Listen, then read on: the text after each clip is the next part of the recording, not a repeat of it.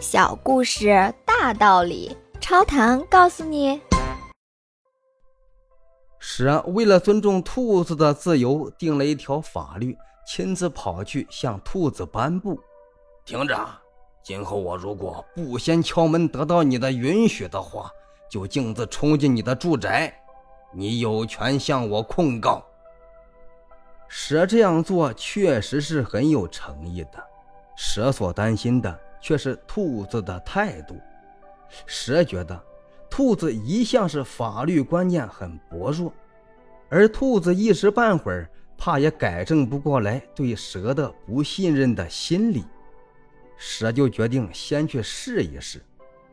蛇故意不先敲门，急冲了进去，咬死一个兔子，然后跑了出来，坐在兔子木门外边等兔子来控告。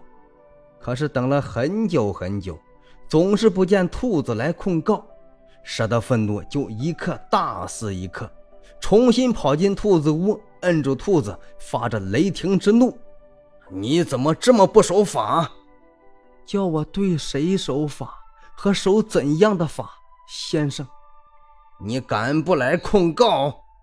刚才做强盗的是您，现在做法官的也是您，那么先生，又叫我捉哪一个强盗？”向哪一个法官去控告呢？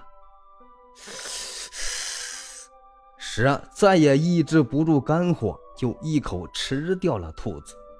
蛇吃了兔子以后，还向公众宣布：“我这回杀兔子和以往不同，是有法有据的，而且已经完成了从逮捕到审讯的全部法律手续。”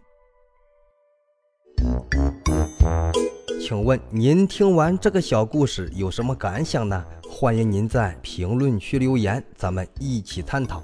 感谢您的订阅，下期故事更精彩。